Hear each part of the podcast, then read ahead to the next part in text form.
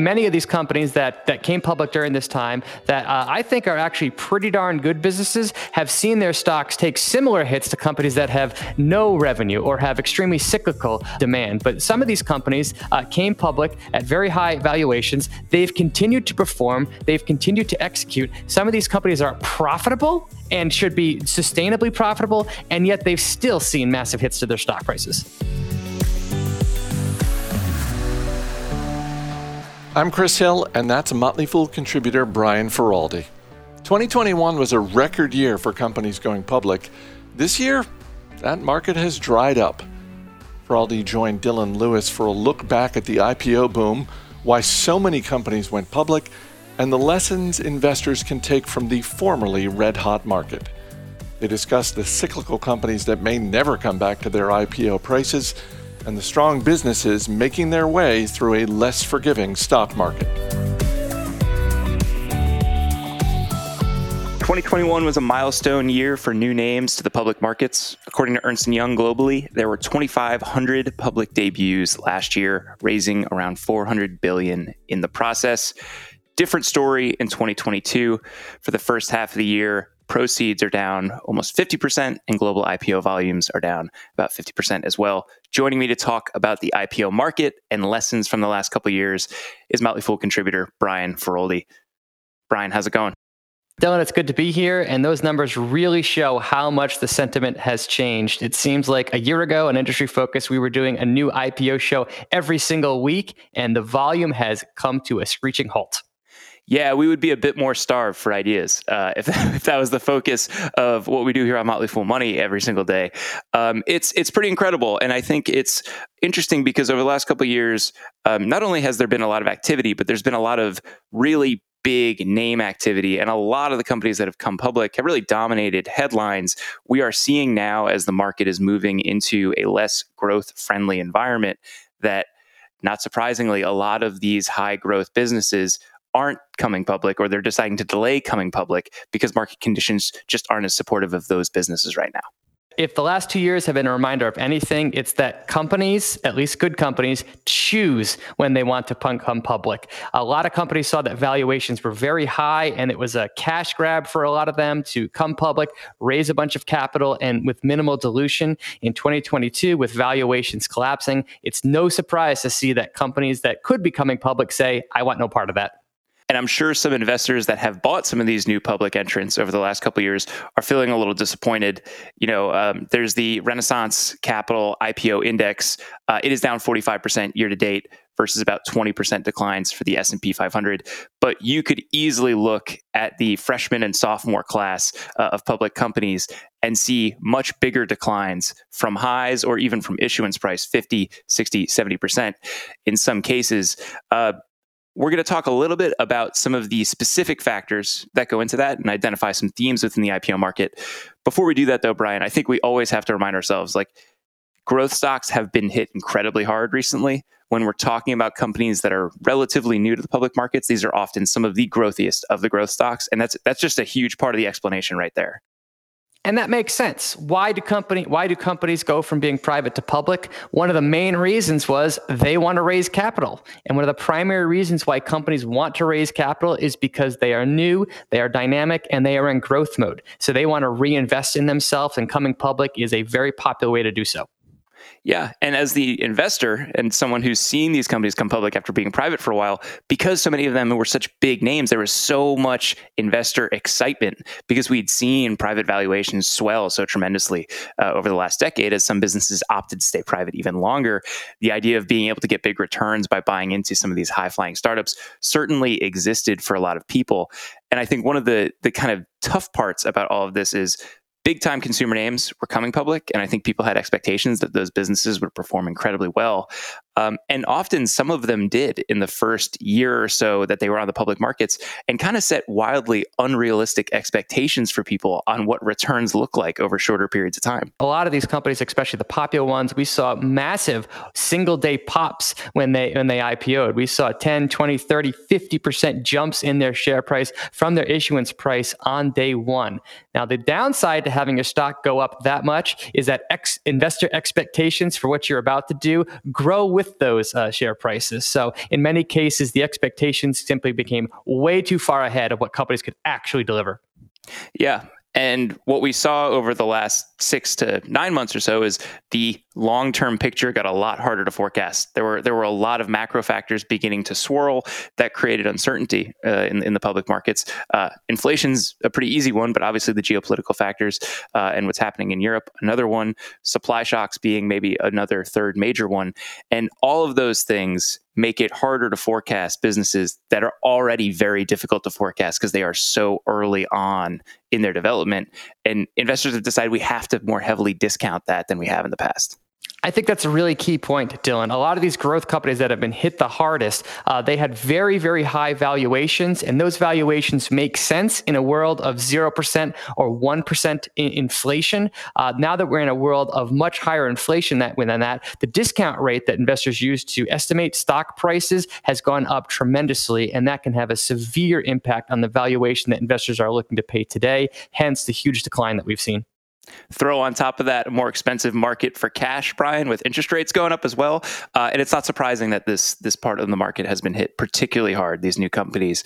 Um, we're going to talk through a couple different big buckets that we've identified uh, to kind of explain what we've seen so far in the first couple years for some of these new public entrants. The first one I want to talk about ties into interest rates almost directly. Is companies that surged because of cycles in their businesses and are kind of now adjusting to the reality of either the peak and trough of those cycles or just more normalized growth rates for their for their industries a lot of companies that came public in 2020 and 2021, their businesses were on fire due to the pandemic uh, or because of what was happening in the market. Uh, one that comes to mind for me, for example, is Coinbase. Coinbase came public, and I think their market valuation the day that they launched was $100 billion or something along those lines. Crypto prices were, were through the roof. And if you looked at the company's trailing financials, they were just jaw dropping because interest in crypto was so high and crypto prices themselves themselves were so high. So Coinbase was incredibly profitable uh, when it uh, when it came public.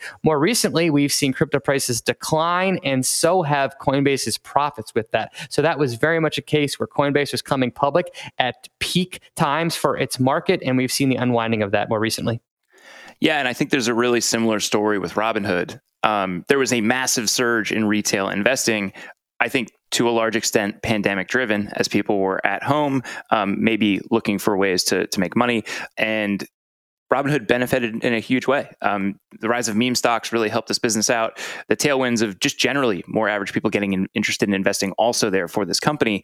And you put some numbers to what they were seeing during that period, and you start to realize that we were probably due for an adjustment on some of the key business metrics that drive this company.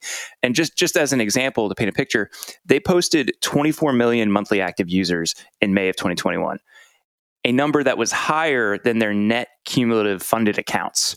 So, which which is about 22 million at that time, and that's a metric they track to see who actually has money in the platform and can invest. Monthly actives are now down to about 15 million, and those funded accounts are a little bit higher, about half a million higher than they were uh, a little over a year ago. So, Brian, we, we can see that some of those people that were coming on during that surge never took that step to become what would really be a long term customer. And it's kind of a testament to the fact that there was so much interest in the space. A lot of the people that were maybe coming on were a little bit less qualified for this business than some of the previous users that they brought online. Uh, and you can add into the fact that at that time, when Robinhood was reporting these fabulous numbers, stimulus checks were being handed out everywhere, and many people were choosing to invest their uh, stimulus checks uh, for the very first time. And Robinhood was a very popular platform uh, to do so. And that look, that's what can be so tricky about looking at companies like Coinbase and, and Robinhood. If you just look at the financials, the financials in many cases looked pretty darn good or very, very enticing. But you had to go one step beyond that and saying, are these financials uh, reliable and consistent and can grow secularly from here, or are these inflated one time? I think there's a strong argument to make that both of those companies had inflated financials uh, at the time of their IPO. Yeah, and I think this is a great opportunity to check in and, and, kind of remind yourselves that even if the financials look good, there are very specific drivers for some businesses. And understanding what that is and what this business is generally going to track with is incredibly helpful. Um, in the case of Coinbase, the success of crypto is going to drive interest in crypto broadly and activity in crypto. And that's what's going to drive the numbers for Coinbase. Even if they're delivering an incredible product and a great platform that people really enjoy, it's going to peak and trough depending on what's going on in the overall crypto markets. And if you look at Coinbase in particular, a lot of investors that have looked at this company more recently have looked at the price to earnings ratio and they've seen a single digit number for Coinbase. And in so many cases, that just makes no sense to them. But what the, the, the tricky thing about that price to earnings ratio being in the single digits is that's Wall Street's way of saying that E, the earnings, isn't sustainable and isn't going to grow. And we've seen exactly that happen. One other company that I think fits into this bucket is Rocket Mortgage. Um, a little bit different in that it's maybe a, a more established brand in a space that is uh, a little bit more uh, common for for investors to be familiar with. Um, but what we saw with this company was an incredible surge in interest. Uh, their originations in dollars doubled from 2019 to 2020, and a huge driver for that was the interest rate environment um, it was an incredibly good time to either buy a home or if you already had a home and you were borrowing at a relatively high rate, refinance down and give yourself a cheaper monthly payment. I very much remember looking at Rocket Mortgage's financials when they came public and saying, are, you serious? Is this company this profitable? I mean, it seemed to be a cash flow machine, and it was at the time. But to your point, they were such a cash flow machine because demand for refinances and mortgages was was at record was at record uh, levels. Now, Rocket Mortgage is still the market share leader in its category uh, today, but just because of the broad cooling off in the demand for mortgages, we've seen Rocket Mortgage mortgage's profit fall substantially. And I like that you focus there on, on the market share, Brian, because it's not just that this trend was pushing this company forward. The, the, company was doing a great job and they were continuing to gain market share along the way. No beef with Rocket Mortgage. I've actually personally used them and really liked it as a consumer. It's just that this individual data point, interest rates, is going to have a massive effect on the overall company. And there's really not a lot that the company can do about that. I think you can make that exact same argument for all three of the companies we talked about Coinbase, Robinhood, Rocket Mortgages. Uh, all three of those companies were riding trends that were really outside of their, their, their control, and those trends have since reversed. And that's why their financial fortunes have, have since reversed. That doesn't mean that these companies have done anything wrong uh, necessarily. It's just that that's the nature of the markets that they're in. Yeah, and and honestly, I mean, if you're a long-term crypto bull, what we've seen over the last 12 months is just part of the business for you. You just you just know that that's a reality of investing in this space, um, and it's got to be part of your long term outlook for for the space. And if you're investing in Coinbase, because of that, for Coinbase. Yeah, and that makes valuing those companies very, very, very tricky because uh, you can't you can't really look at earnings if those earnings are so reliant on a factor that's outside of management's control. Speaking of having a hard time looking at financials, the, the second bucket that we're looking at and kind of broadly putting some companies into for looking for takeaways here is pre revenue companies. There's an old adage there's not a bad idea when cash is plentiful. And I, I think that with interest rates being low, with a growth on mindset, we saw a lot of more out there ideas come public earlier than maybe they would have five years ago or 10 years ago, Brian.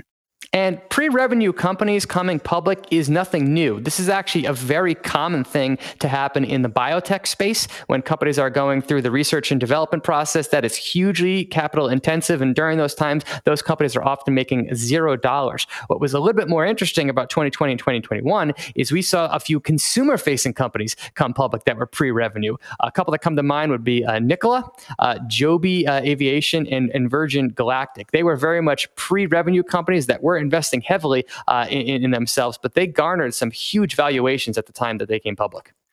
And I'm sure a lot of folks are familiar with with Nikola, uh, the the EV company. Um, it's gotten a lot of headlines over the last couple years or so. For folks that are less familiar, Joby Aviation was aimed at becoming, or is aimed at becoming, uh, an air taxi service. Virgin Galactic focused on commercial space travel. And I think just on the explanation of what those companies are, you can quickly realize that those are industries that aren't going to materialize overnight. You know, those aren't industries that are really active even right now.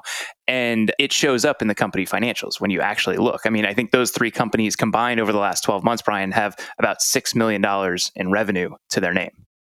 And yet they still garnered multi uh, hundred million or billion dollar market uh, va- valuation. So the jury is still out on all three of those companies, and I think investors should have expected that uh, up front. Those companies were saying this: th- we're not going to be turn come revenue on uh, tomorrow. There's a number of hurdles that they had to meet uh, along the way, but it was still surprising to see so many of these pre-revenue consumer-faces companies not only come public but really earn multi-billion dollar valuations we probably could have found a couple names for this list uh, that were not so capital intensive. But I think one thing to emphasize too, with uh, basically all three of these companies, is without revenue coming in on the top line, these are capital intensive businesses. There's a physical product for for all of them, um, and there are long term investments that go into making that. And when you don't have cash coming in, and the picture gets cloudier looking further out, the fact that cash isn't coming in becomes much more important to investors. And again, this is a spot where the market starts to more heavily discount the likelihood that these things come together and materialize the way that they'd been forecasted when that company was a SPAC before it came public, or in the prospectus in the, in the case of one that was coming public. Rivian uh, comes to mind, uh, Lucid Motors comes to mind. They were really, really took advantage of the huge valuations that they saw, raising hundreds of millions, or in Rivian's case, I think they raised $10 billion uh, at their IPO, even though they were pre, uh, uh, pre-revenue uh, at, at, the time. When you compare that to the company's market cap today, that enormous valuation was a massive blessing for the business.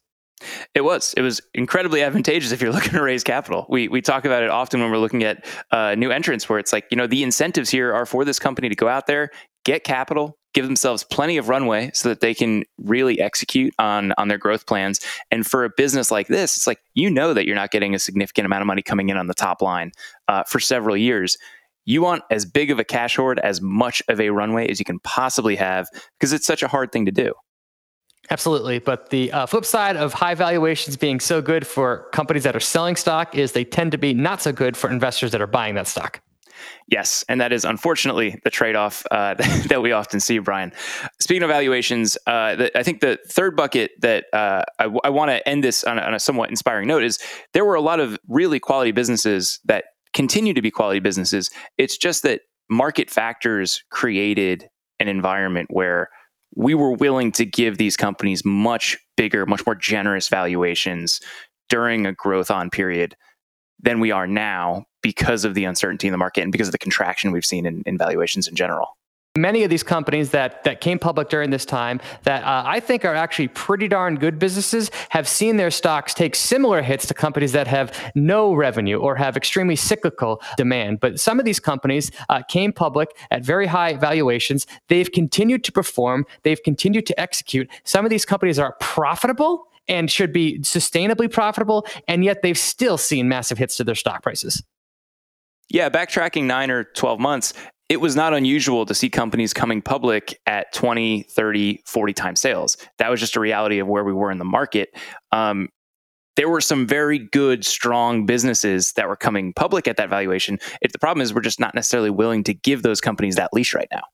Yeah, uh, one one company that comes to mind for me that uh, very much interested me uh, when it came public in 2021 was a company called Semrush. Uh, the ticker there is SEMR. Uh, this is a company that I personally became very excited at, and it was one of the very few IPO stocks that I actually purchased because I liked it a lot. And the company had great margins, strong top line growth, uh, founder led business, uh, free cash flow positive, um, and profitable, uh, high dollar based net revenue retention rate, all the things that I look for in, in a good business. And the thing that's tripped this stock up is just pure valuation. Uh, it came public at about 20 times sales, currently about seven times uh, sales. So, despite the fact that it's grown pretty strongly since it came public and it's really executed, investors like me are still down on it, even though I still think the business is better today than it was a year ago. Yeah, it's funny, Brian. I'm a shareholder of, of SEMrush as well, and, and this was a company that we talked about uh, in the beginning of, of 2022, and both felt pretty excited about. And to just kind of give people a, a little bit of a check in here on where this company was, where it is. What we saw back then was 77% gross margins, 40 to 50% revenue growth, narrow net losses, basically a company that could become profitable when it wanted to, and a dollar based net retention rate of 124% all of those numbers are more or less in the same spot or higher. Margins have expanded. The Dabner has actually gotten higher in recent quarters. And yet, it's just that we're not willing to give these high growth names the same valuation multiple that we were a little while ago. And unfortunately, the stock has been punished for that. I continue to be a shareholder of this company, um, I'm probably going to continue to add to it over time now that it's a, it's at a more reasonable valuation. But I think that that's the check that people have to have with stuff that they own in their own portfolio. Is is this down, and the core metrics that I'm paying attention to for this company um, are also down, or is the picture pretty similar? It's just that the market forces are kind of conspiring to to punish a company like this right now. Dylan, this is why we constantly stress to investors that it's so important to focus your energy on the business and de emphasize the focus on the stock. The stock is the thing that grabs all investors' attention. It's the thing the media pays attention to, and it's the thing that drives your brokerage account. So it's understandable why price is such the thing that people focus on. Uh, however, if you dig into these companies that are down 50, 60, 70, 80% or something, uh, and you look at the business, it becomes much easier uh, for me to be excited about and even add to a position in a business where the company is thriving but the stock isn't versus a company where the stock is is doing bad and so is the business to bring us home, Brian, why don't we talk a little bit about things broadly that people should have in mind as they're looking at some of these more newly public companies during particularly tough market conditions? Um, the the first thing that that kind of comes to mind to me is there are pretty easy financial checks that you can do looking at a company balance sheet, um, looking at company income statement to have a good feel for just the financial fortitude uh, of a company. And I think perhaps more than almost any other group, it matters for these companies because they need the runway to be able to execute on their on their roadmap. I like to break down the companies into three broad buckets. There are companies that are raising capital. And for those companies, what we're seeing happen in the market right now is truly awful because they can no longer raise capital at valuations. And if they chose to do so today, the dilution to shareholders would be, be horrible. So the decline we've seen in their stock prices is really, really bad. There's other companies out there that are either self funding, so that could mean that they're free cash flow positive, or they have such strong balance sheets that they can ride out a potential wave for three, four, or five years, I think that those companies will be okay and will do much better.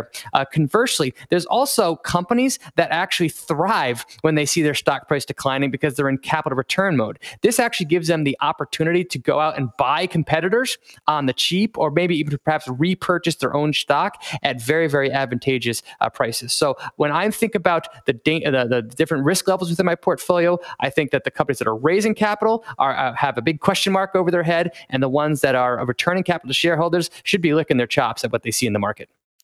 So that listeners can kind of follow along and do the work at home for companies in their own portfolio. Brian, this is something that shows up on the balance sheet and it's something that shows up on the income statement in a big way. And it's helpful to look and check in and see exactly where your companies fit on that spectrum. Personally, I prefer the cash flow statement to the net income statement because, as we both know, there's a big difference between being profitable on a net income basis and being profitable on a free cash flow uh, basis. And the dynamics of accounting make it so some companies that look unprofitable are generating cash, and we've also seen the exact opposite of that. But broadly speaking, uh, if uh, if you want to know what stage is a company in, uh, go, first I would go to the balance sheet, just check the company's cash balance, compare that to the company's burn rate uh, the cash burn rate over the last year on a cash flow basis, and that will give you a rough estimate for how many years the company can go without needing to raise capital. Hopefully, the company can rapidly approach free cash flow positive and really minimize that burn. But if they are in cash burn mode, uh, the clock is ticking. So if you see a company with, say, a year or less of cash, they might really have to go out and dilute shareholders significantly just to see surviving.